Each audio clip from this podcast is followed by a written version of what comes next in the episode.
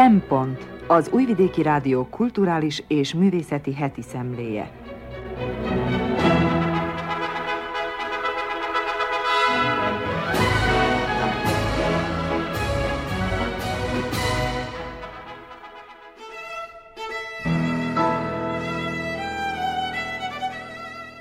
Jó napot kívánok, köszöntöm a Szempont hallgatóit. Madár Anikó vagyok, a mai adás szerkesztője.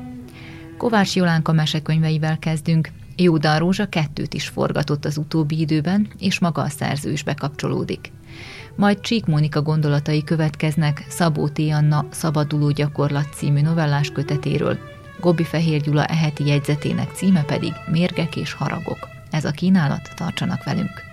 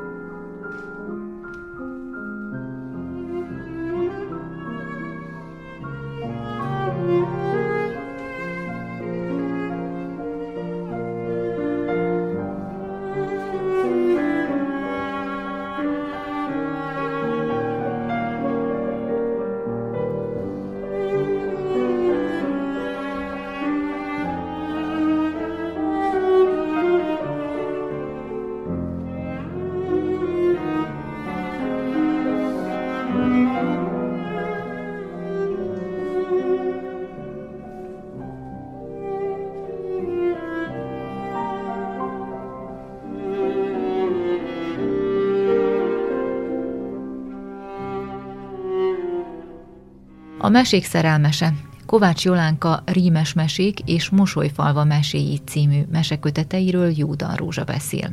Az utóbbi időben örömmel tapasztalhatjuk, hogy Vajdaságban némi szünet után ismét többen is írnak, rendszeresen, gyermekeknek. Verset, mesét, regényt, hangjátékot. Hirtelenében öt név jut az eszembe. Csík Mónika, Kovács Jolánka, Zakinski Toma Viktória, Mészáros Anikó és Krizsán Szilvia. Érdekes módon mind az öten nőírók. Véletlen lenne. Természetesen lapokban, folyóiratokban többen is publikálnak, más neműek is. De ők öten már kötetekkel, hangjátékkal, vagy egész sorozattal jelentkeztek. Én ezúttal Kovács Jolánka meséivel foglalkozom. Annál is inkább, mert neki az idén egyszerre két gyermekvers kötete is megjelent. Az egyiket Rémes Mesék címmel, az Ab Art kiadó Kft. jelentette meg az erdélyi Molnor Zoltán illusztrációival. A másikat Mosolyfalva Mesé címmel, ugyancsak 2021-ben a Zetna Vulkáni Helikon 47. kiadványoként. Recsko Diana illusztrációival. Kovács Jolánka író, költő, műfordító Nagybecskereken született. 1958-ban. Jelenleg Muzsján él. A helybeli Szervó Mihály általános iskola könyvtárosa és a muzsiai Sziveri János művészeti színpad vezetője. A frissen megjelenteket nem számítva, eddig két novellás kötete – Takart ki a kakadot 2011-ben, és Ja Istenem 2013-ban. Egy mesekötete, Rétesország meséje az Etna kiadásában, és 17 fordítás kötete jelent meg. Szerbről magyarra, és magyarul szerbre egyaránt fordít. 2020-ban napóra díjban részesült. A rímes mesék nyolc mesét tartalmaz. Az olvasót rabul ejti a játékosságok, közvetlenségük, humoruk, a fülbe mászó, szinte dallamos rímesség. A kis olvasóit időről időre közvetlenül is megszólító, együttműködésre invitáló hang, és a sokszor csattanóra épülő, egyedi ötletű vég, amely olykor vidám feladatot is kínál, idézett. Gondold ki te, hogy végtére mi legyen a mese vége? Az egérmacska barátságban. Inkább menj te vendégségbe, Otokárhoz, senki máshoz, és meglátod, hogy bekerülsz a mesébe az Otokárban. Eddig volt a vörös mese, el ne hidd a felét se, vörös mese. A hat cica, a macska tulajdonosok örök problémáit meséli el gyermekszemmel látatva. Hogyan találni szerető gazdit a minden esztendőben jelentkező szaporulatnak? A mese játékosságát és többszöri ismétlésre csábítását fokozza előbb a kis cicák, majd a megajándékozandó gyerekek neveinek többszöri ismétlése és összecsengése. Idézet. Örült a kisfiú, újongott a lelke. Másnap mind a hatot meg is keresztelte. A fekete lett Frici, a fehér lett Mici, a tarka lett Cilla, a csíkos lett Mila, a szürke lett Laci, a sárga lett Saci. Idézet vége. Amikor kosárba teszi őket, megismétli a nevüket. Érdekes módon a macskáról váró gyerekek neve megegyezik a cicákéival. Így a meseváró gyerekek harmadszor is hallhatják ugyanazokat a neveket. Amikor pedig az elosztásukra kerül sor, negyedszer is felhangzik a sok vidám, összecsengő névpáros. Hiszem, hogy a mese sokatszori felolvasásakor a mesehallgató már együtt sorolja a felolvasóval a kedves cica neveket. A pirosfülű nyuszi a másság, a kirekesztés problémáját veti fel. A nyuszi hősnek ugyanis piros folt volt a bal fülében, a többiektől eltérően, és rózsaszín a jobb fülében. Emiatt senki se akart vele játszani. Bóslakodott is eleget szegény tapsi.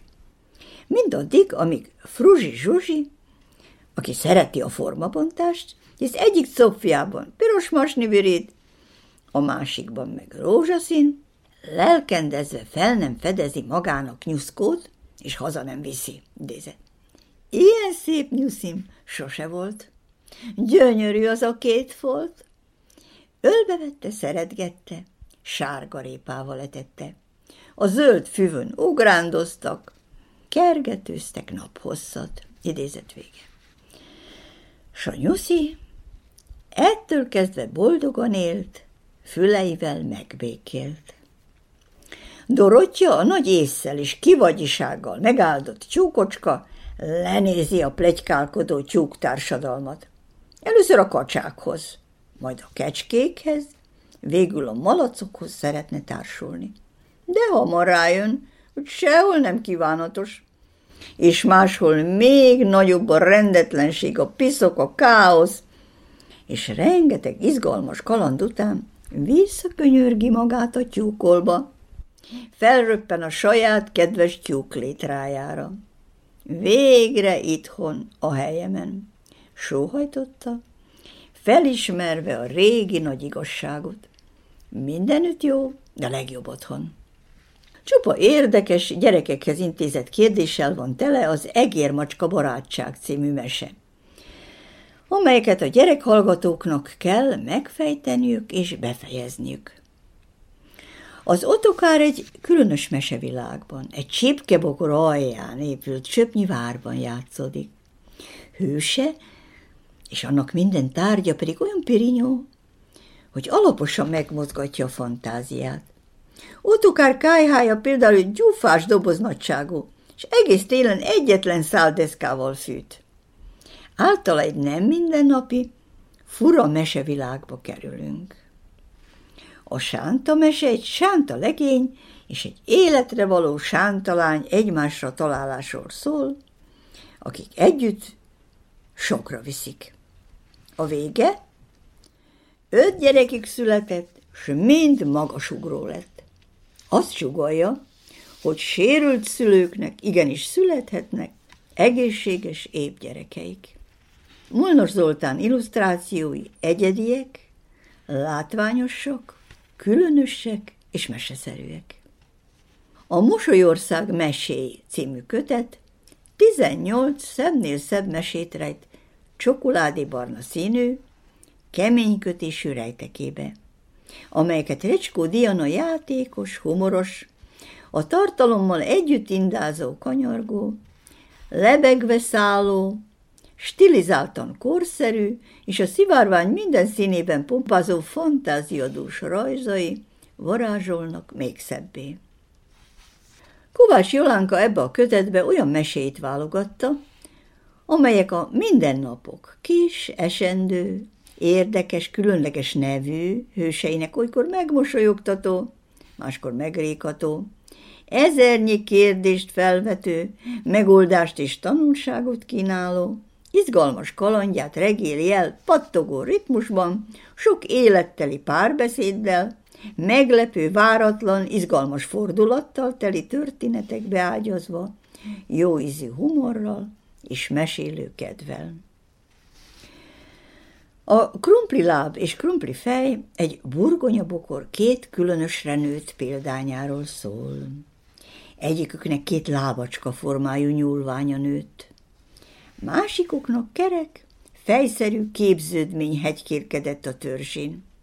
Irigykedett is rájuk a bokor többi lakója, és azzal ijeszgette őket, hogy minden hiába, ők is a serpenyő forrós zsírjában végzik majd, a többivel, velük együtt. Ám krumpli szedéskor a gazda Kata nevű kislánya kitörő örömmel fedezi fel őket a gödörben, és játékszernek kéri el őket. Krumpli lábnak kockás nadrágocskát var, krumpli fejnek pedig legényesen félrecsapott kockás sapkát. Kedvenc játékai maradnak mindaddig, amíg a dolgok rendje szerint ráncosodásnak és fonnyadásnak nem indulnak. Kata elkámpicsorodik. Ám édesanyja megvigasztalja. Tavasza ismét elvetik őket. Hát, ha újra nőve, ismét gyerekkrumpli lesz belőlük, meglátják. A Laborc Fülöp Orbán az önzetlenségről, illetve három jó barátról szól, akinek mindig fázik a lába, a füle vagy az orra. Amikor a tündér télire való rőzsesedés közben külön-külön megkérdezi őket, milyen kívánságukat teljesítse, egyikük sem azt kéri, hogy neki ne fázon a lába, az orra vagy a füle, hanem a barátja számára kér kedvezményt. A tündér gondol egy nagyot, és mindhármuk fázós testrészét örök melegséggel árasztja el. A kopasz gombóc egy jó keményre gyúrt, már zsíros morzsa nélkül maradt, frissen megfőtt gombóc érdekes kalandjáról szól. Amikor messze gurulva egy tekepályához érkezik, Kuglis Julis merő kíváncsiságból őt gurítja el a dobódeszkám, s láss csodát! Ő gombócsága mind a kilenc bábút kiüti a helyéről. Julis meg is szeretné tartani kabalának. Ám egy krumplis gombóc több versenyt már nem bír ki, akármilyen dundi és kemény. Begurul egy egérjukba, amelyet a környék tréfásan a világ közepének nevez. El is rikantja magát. He-he, a világ közepe most én vagyok. Ám nem sokáig örülhet a kiváltságos helyzetnek, ugyanis oda már egy egérke fészkelte be magát, aki ugyancsak megörvend a kiadósnak ígérkező finom falatoknak, és mellét verve kijelenti. A világ közepe én vagyok. A hepehupa egy kátyukkal, tátongó lyukakkal teli rossz út története amelyet minden kocsi vezetős gyalogos egyaránt szit, ócsáról messze kerül, ám az erdei állatok csemetéi kiváló játszótérnek találják, amelyen kedvükre ugrándozhatnak, játszadozhatnak. Kérésükre szüleik az utacskát nagy erőfeszítéses és sok mersebeli leleménnyel egyszerűen áthúzzák a közeli erdőbe. A hegy és a csenevész fácska a szerető egymásra találás és közös véd és datszövetség lélekemelő példája. A fáskamra egy mi haszna, lusta fiú félelmetes, az egész házat kinövő, szétfeszítő óriássá való növekedéséről és dolgos édesanyja kihasználásáról, majd hirtelen megváltozásáról és szép megtéréséről mond el, kalandok során keresztül sok igazságot. Jó meseolvasást kívánunk!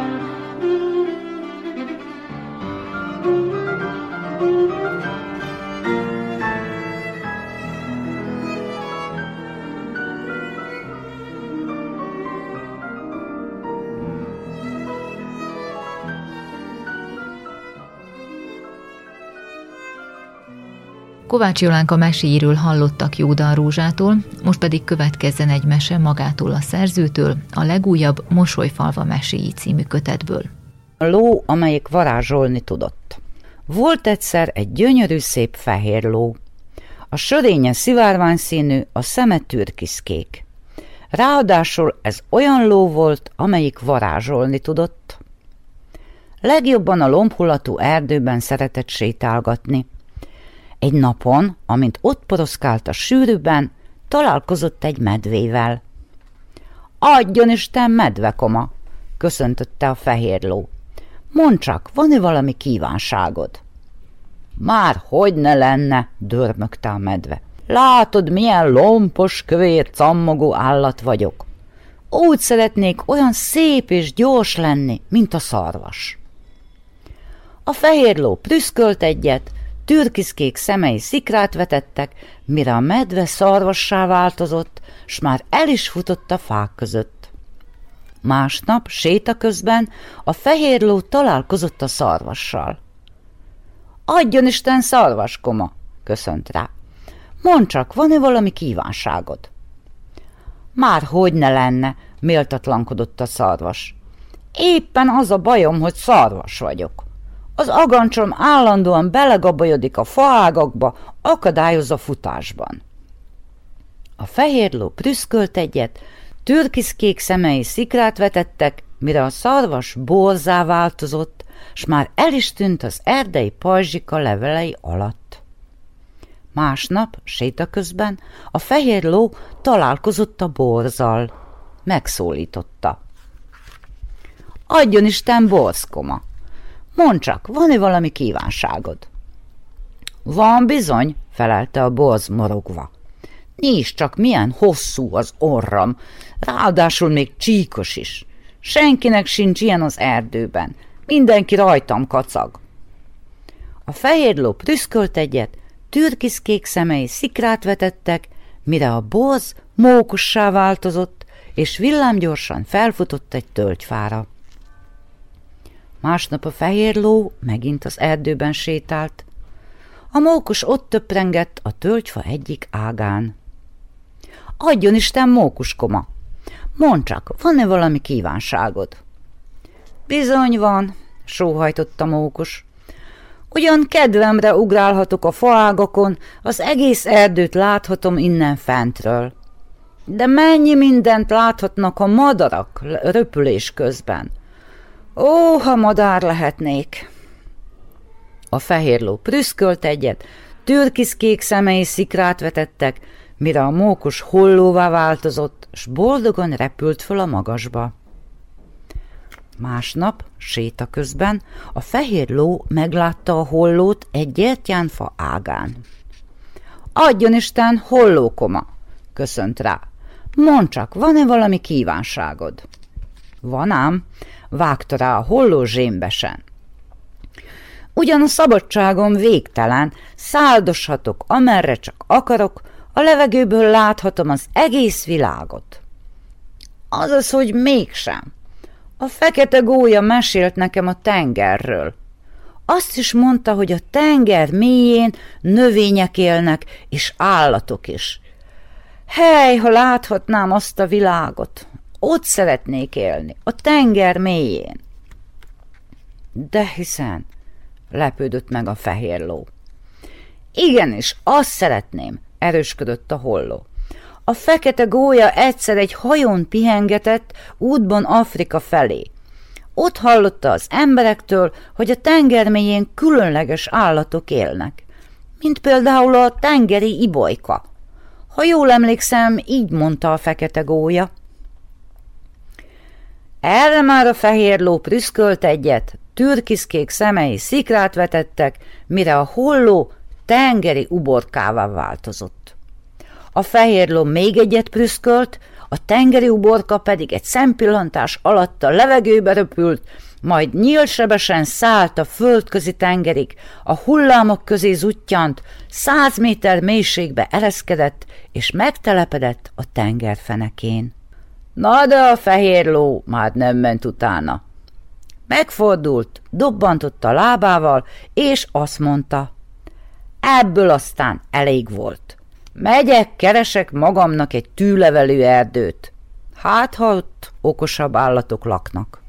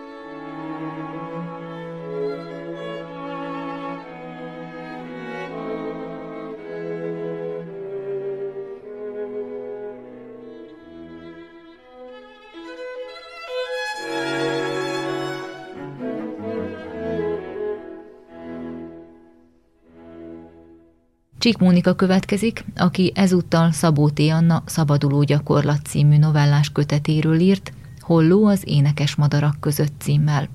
Szabó T. Anna Szabaduló gyakorlat című harmadik novellás kötetének anyaga rendkívül sokszínű. A novellák különböző szövegváltozatai korábban már megjelentek a Nőklapja, az Éva magazin, a Marie Claire és egyéb lapok tárca rovatában, némelyek közülük antológia szerkesztők felkérésére készültek, egyeseket művészeti alkotások inspiráltak, és vannak köztük olyanok is, amelyeket neves szerzők irodalmi műve ihletett. Ez utóbbira kiváló példa az Isten kéje című írás, amely Eszterházi Péter születésének 70. évfordulójára készült, a Harmonia Celestis nagymama rendszeresen imádkozott kezdetű szövegrésze alapján. Ebben Szabó T. Anna mindössze négy oldalba sűrítve beszéli el egy nagymama sanyarú élettörténetét olyképpen, hogy a novellákban, miként az Eszterházi szövegekben is, egy egész családi univerzum benne foglaltatik. Szokásokkal, hitvilággal, embertípusokkal, világszemlélettel, rengeteg asszociációs lehetőséggel. Nem egyszerű ennyi mindent úgy belesűríteni egy viszonylag rövid szövegtestbe, hogy a lényeg összeálljon, kikerekedjen, és az olvasónak ne legyen hiányérzete. Szabó T. Anna azonban mindezt látszólag könnyedén megoldja, hiszen nem csak az említett novella esetében, hanem a kötet többi írására is jellemző a szűkszavú, lényegre törő beszédmód, valamint az egyetlen élethelyzetre koncentráló, s a háttérinformációkat abból kibontó történetvezetés.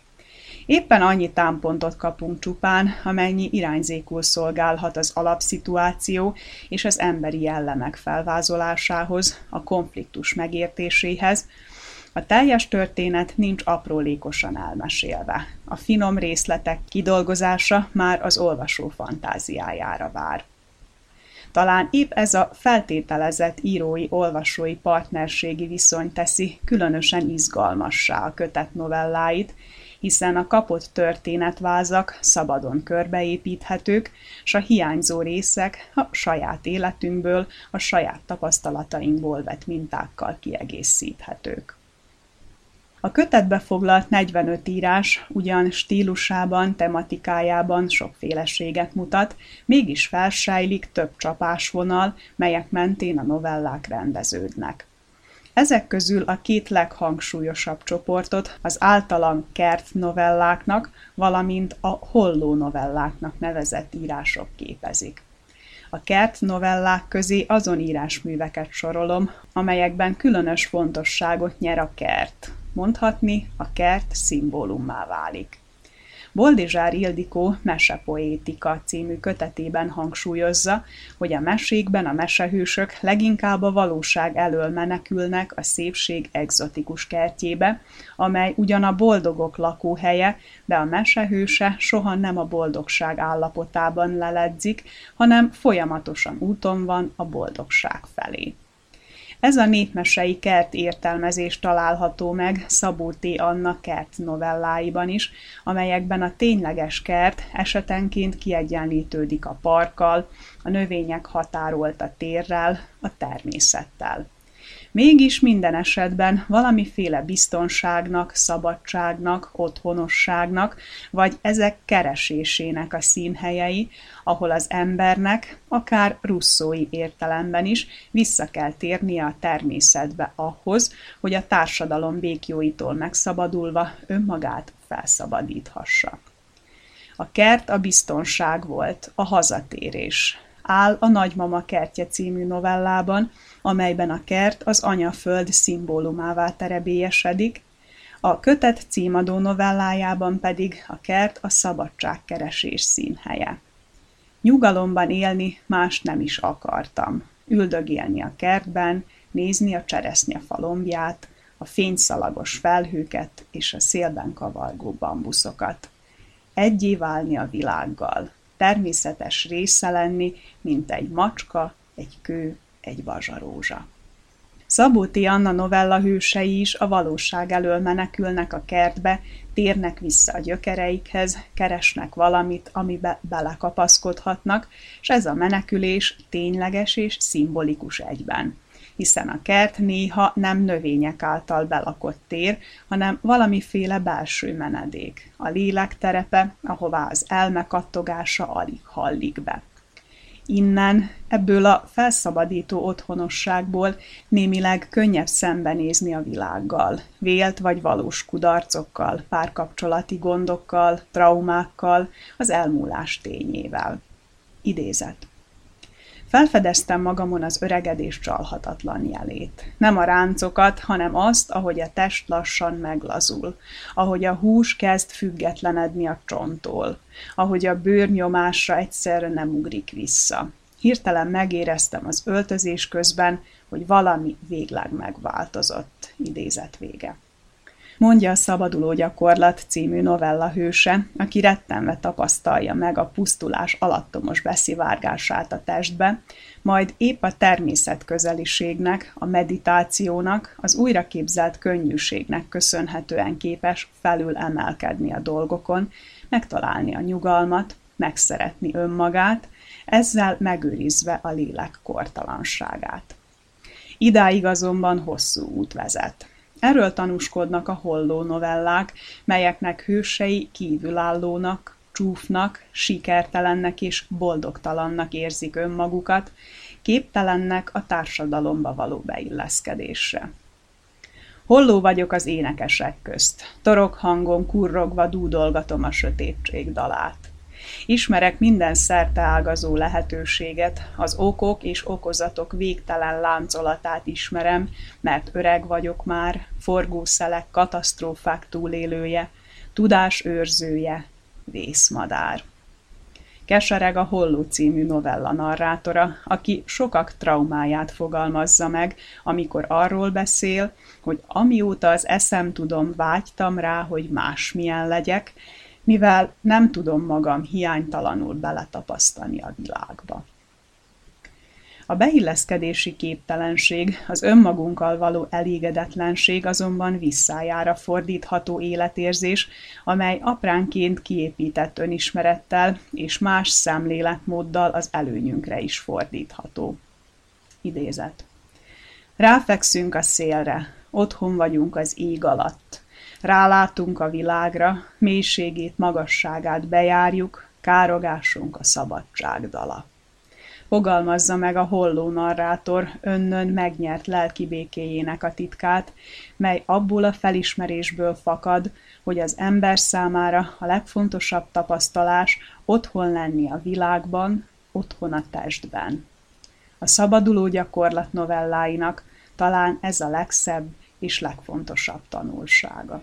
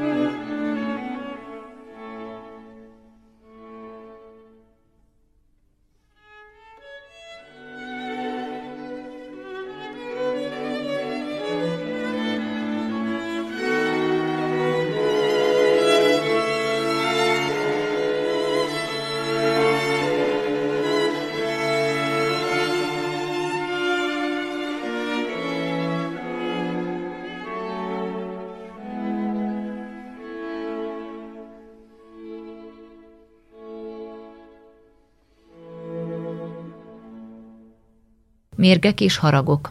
Gobbi Fehér Gyula olvassa feljegyzetét. Meglátogattam a barátomat a héten. Nincs ebben semmi különös. Néha ő is beállít hozzám, megiszunk egy-egy sört, és megbeszéljük a világhelyzetet.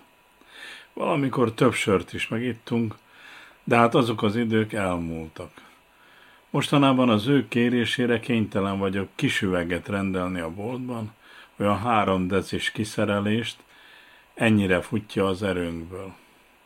Azt mondtam neki, hogy tíz órára érek oda hozzá, de váratlanul és szokatlanul korán megjött a városi busz, így már fél tízkor becsöngettem az ajtaján.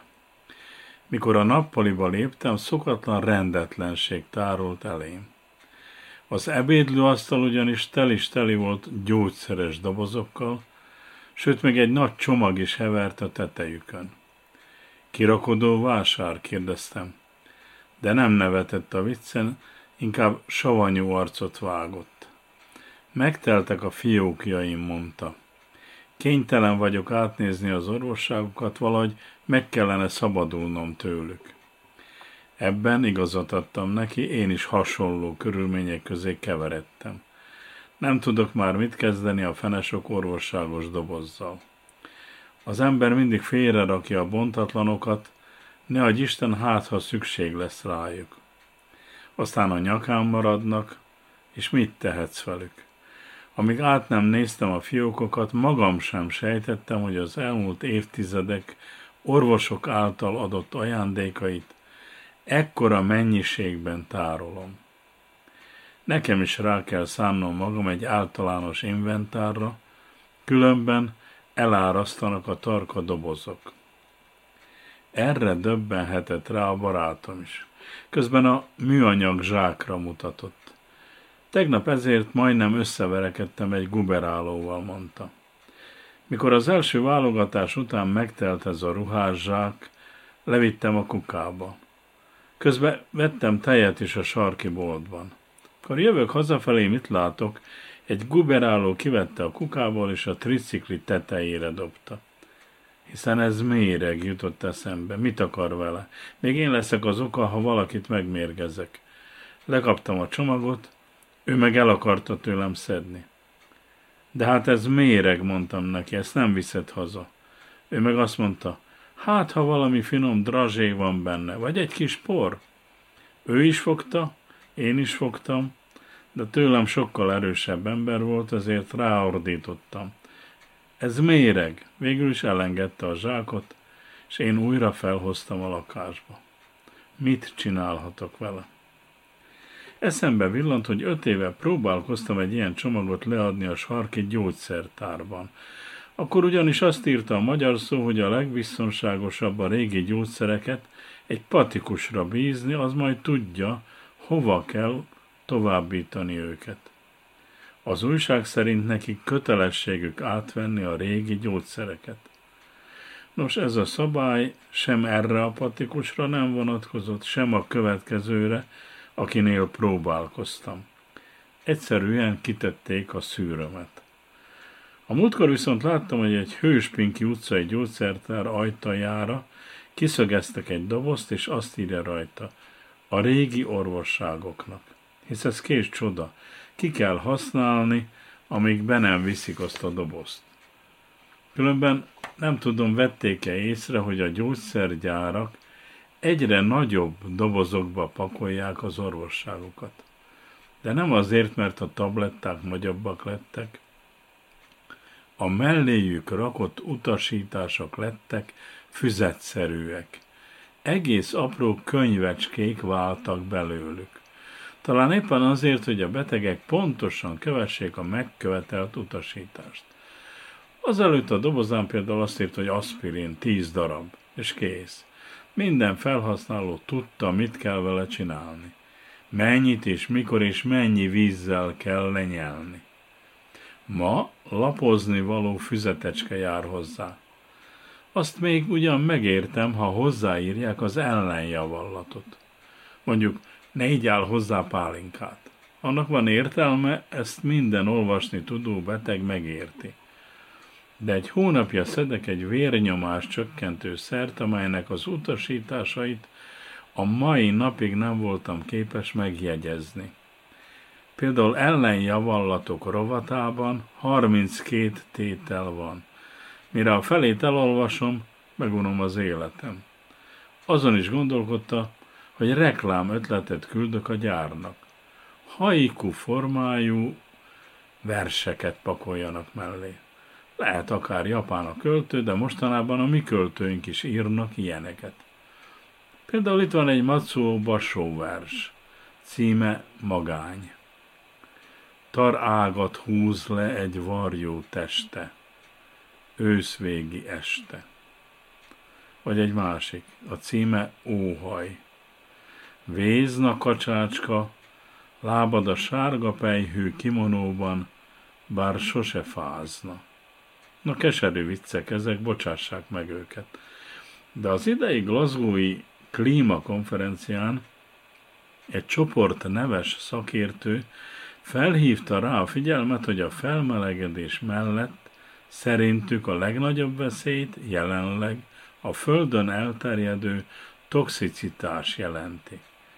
Egyre újabb és újabb vészjelzéseket hallunk. Nagyon nehéz nekünk civileknek jelentős mértékben kihatnunk a klímára.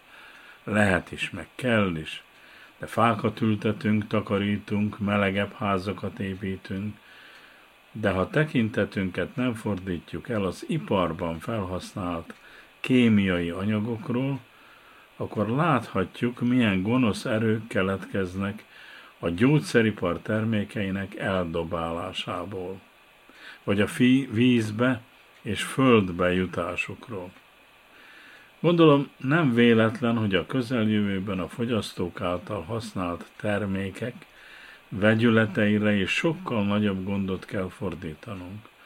Amikor a múlt század elején elkezdték azt figyelni, hogy az iparilag gyártott élelmiszerekbe mennyiféle esetleg mérgező anyag kerül, főleg ízesítőként, vagy lisztet helyettesítőként, vagy például tej helyett, akkor az élelmiszeripar kénytelen volt reagálni.